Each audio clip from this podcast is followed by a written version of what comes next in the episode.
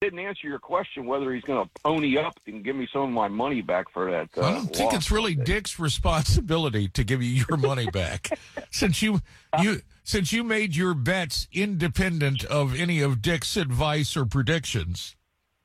Yeah, exactly. I'm just uh, Dick. I'm just teasing with you, buddy. I'm teasing with Dick. There you go. um, and real quick before you get into your topic with me, Gary Jeff, I can play the spoons not this morning because they're they're being repaired.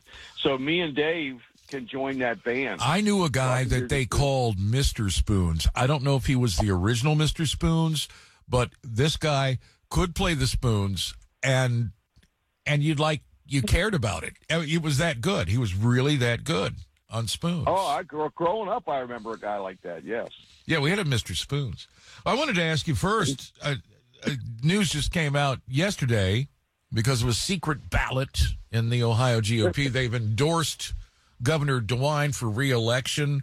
Uh, just your thoughts, and do you think that he's going to have a, a challenge from not not not necessarily from within the Republican Party, but uh, a real challenge for the office because there are many people who are very dissatisfied with Mike DeWine, his uh, his reactions to, and the restrictions of COVID, the handling of that, and uh, just some other things that that people find uh, not necessarily positive about Mike DeWine.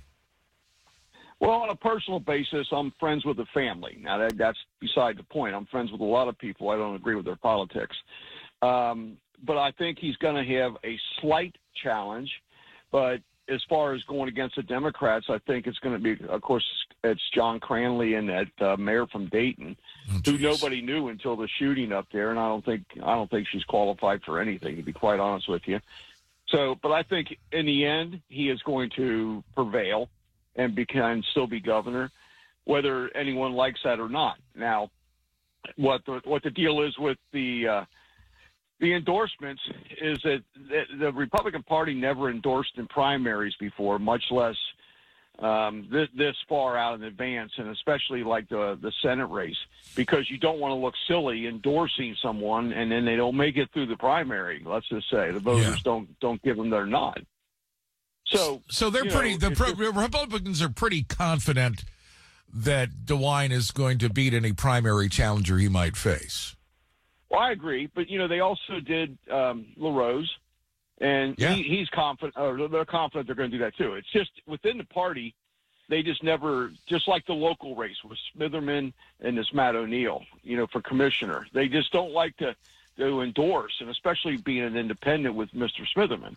Yeah. So we like to stay away from endorsements, and this year um, we're going against that. And of course, you know that I am pushing to go against that because I would like to endorse. I think we need to to grow up a little bit and get into the real world. And if we feel like we, the best candidate, and remind everyone, the best candidate is someone that should be endorsed. I don't care if they got an I or an R in front of them. there you go. So I think we really need to to reevaluate what we do on that. Yeah, yeah, and you're So- t- you're talking specifically, personally yourself about your endorsement of independent candidate, like say, for example, Chris Smitherman for county commissioner. Correct. I mean, he's got experience like like nobody else oh, has Oh, yeah. in that race, of course. Against, and then we got to we got to take that seat back from Dumas, who, um, oh God, Got to I be mean, careful. just- You got to be careful how you say your name, Jim. exactly, exactly. but you know, if if she gets back in there, we have three ladies for county commissioner, and, and we got some main things coming up. You got the Bengal um, deal coming up in 2026, and they're going to start negotiating right away. Um, and a new stadium deal, which I don't think they're going to do a new stadium, but to improve on this one. And you have MSD, and you have a lot of things that need to be done. And I just don't think she has done anything to prove qual- to be qualified to do this. Tell you what, And I don't know. let's let's uh, ahead, let's let's stop it there. I'm out of time for this segment. Let's stop it there. And next Saturday, if you're free, I want to ask you about the Ohio Senate race because there are like And, and that'd four. be great. I got All a right. lot of views on that one. All right, all right. We'll talk. We'll talk next week, Jimmy. Thank you. Take care, bro. News just ahead, and we'll make a trip to Ripley too on 700 WLW. They're uncoiling and are now poised to strike. This is the 630 report. I'm Sandy Collins. Breaking now, that's Defense Secretary Lloyd Austin today from Lithuania after meeting with our NATO allies about Russia's military buildup in and around Ukraine. Several prominent world leaders, including Vice President Kamala Harris, President Zelensky of Ukraine, and other major NATO leaders gathered in Germany this weekend. It's the Munich Security Conference talking about the growing threat of that Russian invasion. It is not too late for Russia to change course, to step back from the brink, stop preparing for war, and start working for a peaceful solution. The NATO Security General Stoltenberg urges Russian officials to once again consider a diplomatic solution to this crisis. Yesterday, President Biden said this invasion appears imminent. A northern Kentucky Democrat is one of those leading the charge in Frankfort to legalize marijuana for both medicinal and recreational use in Kentucky. This newly proposed bill also calls for the expungement of criminal records of those convicted of marijuana related misdemeanors. Our plan is both comprehensive and caring. It helps those who are sick it gives a second chance to those who shouldn't have been charged, and it would put Kentucky almost overnight at the epicenter of a multi billion dollar business. Representative Rachel Roberts of Newport says the state could generate $100 million annually in new tax revenue. I'm Rick Ucchino, News Radio 700 WLW. 53 by tomorrow afternoon and up to 62 on Monday with sunshine. It's 30 and here's Austin Elmore. 700 WLW Sports. No good news out of baseball yet, as the Major League Baseball Players Association and the league are continuing to negotiate a new collective bargaining agreement. The two sides met briefly earlier this week, only for about 15 minutes, and they are expected to meet more frequently next week. But spring training games have been postponed. They will start no earlier than Saturday, March 5th. Austin Elmore, 700 WLW Sports. Nutrisystem.com slash now. Oh, no, I'm out in San Francisco. oh, okay. out here. All right. Fantastic. So what's on your mind this morning? Well, I was going to ask. I heard you talking about the governor's race, and uh, you know, are you familiar with what's called the social contract? Oh, it sounds ominous. well, it's it's how America got rid of its king right? You know, 1776. Yeah. The the the kings were running around claiming that God put them in charge of us, that we couldn't decide for ourselves, that we needed a king to run our lives. Yes. And so we said, uh, screw that. And the social contract was basically, uh, you know, a proof that kings were phonies. And, you know, they were hogging all the tax money, dragging it over to London. They didn't reinvest in America.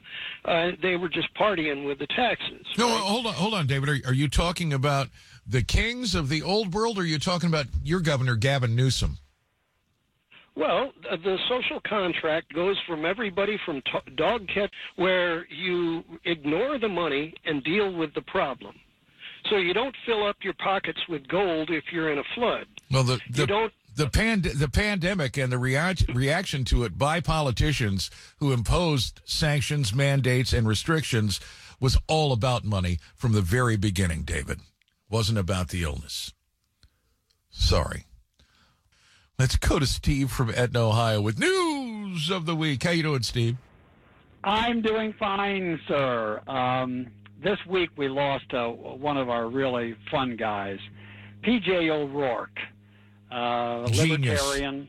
Genius. Oh, yes. Oh, my God. Skewering government and the people who run government using research and a lot of humor combined. Uh, I'm looking at his book right now, Parliament of Whores. That was one of the many books that he wrote. And in the chapter on the federal budget, uh, folks, th- this is a 30 years old, this book. You read it and, and you, you look around today at what they're doing in Washington D.C. and you say, "Wow, why didn't more people listen to this guy?" Um, he was educated here in Ohio at a university, and then went to Johns Hopkins in Baltimore. Uh, here's one of his typical quips: "Giving money and power to government is like giving whiskey and car keys to teenage boys." He also said, "If you think that health care is expensive now, wait till it's free." Uh, and in Parliament of Whores, this chapter on the federal budget uh, is just absolutely chock full of, of just beautiful stuff and a lot of humor, including this. He's talking about how to pare the uh, federal budget down to where it actually can be balanced. I know that's a shocking idea. He says, to which I apply O'Rourke's circumcision precept. You can take 10% off the top of anything. Um, so much for PJ O'Rourke. Love you, guy. He was 74 years old. Yeah. Uh, if we have time now, I have plenty of time. Trudeau's, the Trudeau's in Canada. Oh, jeez. True. what a family. Justine What- what Justine. Castro. Justine Castro. Oh yes, yes. Unbelievable. Well, anyway, this week uh, Trudeau, who was way over the top, uh, was asked uh, in Parliament to tone down the slander of the right, labeling all of them Nazis. The critic was conservative member of Parliament Melissa Lantsman. Why does she object to this? Well, because she's Jewish and really doesn't like to be called a Nazi. She asked for an apology and, of course, didn't get one. Uh, Pierre Trudeau, Justin's old man, and the former prime minister up there, once took Justin to Russia. Does this sound like Bolshevik Bernie Sanders? And declared to Junior as they looked over the frozen tundra, this is the future. Back in this hemisphere, it's rumored that Margaret, that's Pierre's open marriage wife, and Justin's not so stay at home mom, once had an affair with Fidel Castro. Both were famous, uh, I'm talking about the Trudeaus, we know about Castro, for loving communism and other folks' spouses. Uh, favorite Canadian urban legend these days that Justin is actually Castro's son. I've heard it. You can go on the internet. You could go on the internet and you actually see their pictures side by side. And if you put that crazy beard, uh, you know, on Justin, you go, wow. It's uncanny. maybe. They make the Clintons look like Ozzie and Harriet. By the way, Justin and his wife Sophie are separated, quote unquote, but illogically, they are still living together. Defining terms, never a strong suit on the left. Here's a bulletin, Gary Jeff. I just picked this up last night. Intelligence Committee member back here in Washington, Eric Swalwell, wants Britney Spears to address Congress. You know, Eric, you're so much fun. I want Eric to give us the address of that cute Chinese spy. Come on, Eric. Oh. Cough it up. The Fang Fang banger, Eric Sm- Swalwell. Take care of yourself. All right, you too. It's almost as funny as a guy calling from San Francisco and uh, insisting he knows what good governance is. I mean, he, he may, but then he would be hightailing it out of there. Uh, 652, 700 WLW. This morning at 9. Mike Allen listens, comments, listen some more, comments again, yada, yada, yada. This morning at 9 on 700 WLW. If the social contract was what we signed in 1776 to free us from the tyranny of King George or monarchs in general, the founders also knew that it could happen here with elected officials, and it has. That's the problem. They have not proved that they are good stewards of the taxpayers' money. Their restrictions and treating human beings, free Americans, and by the way, freedom is not a dirty word. It's not a racist word. It means your individual liberty, the power of self government. To me, that's freedom. Not free stuff, freedom dummy. Um, but when elected officials act like kings, like many people claim Mike DeWine did at the height of the pandemic, like Governor Beshear, the, the man I've called the boy dictator throughout this entire odyssey, um, like Gavin Newsom, like these other governors who just recently decided to drop the mask mandates and all the rest because, well, the polls show those aren't popular with people. These people are all about obtaining and holding on to power. the same way a king would, the same way Justin Trudeau has behaved in Canada. Instead of engaging in a dialect in a conversation, you call people names that aren't true to vilify them because they are closing in on you. They are threatening your power. And that's what you know, that's what you love, that's what you care about, not the people you represent. So the social contract, I guess maybe this is what David was getting after. The social contract in America has been broken by the people we've entrusted our government to. And if you trust them or, or, or just say randomly, without any evidence whatsoever, well, they're just doing what's best for us. Well, that's not their job.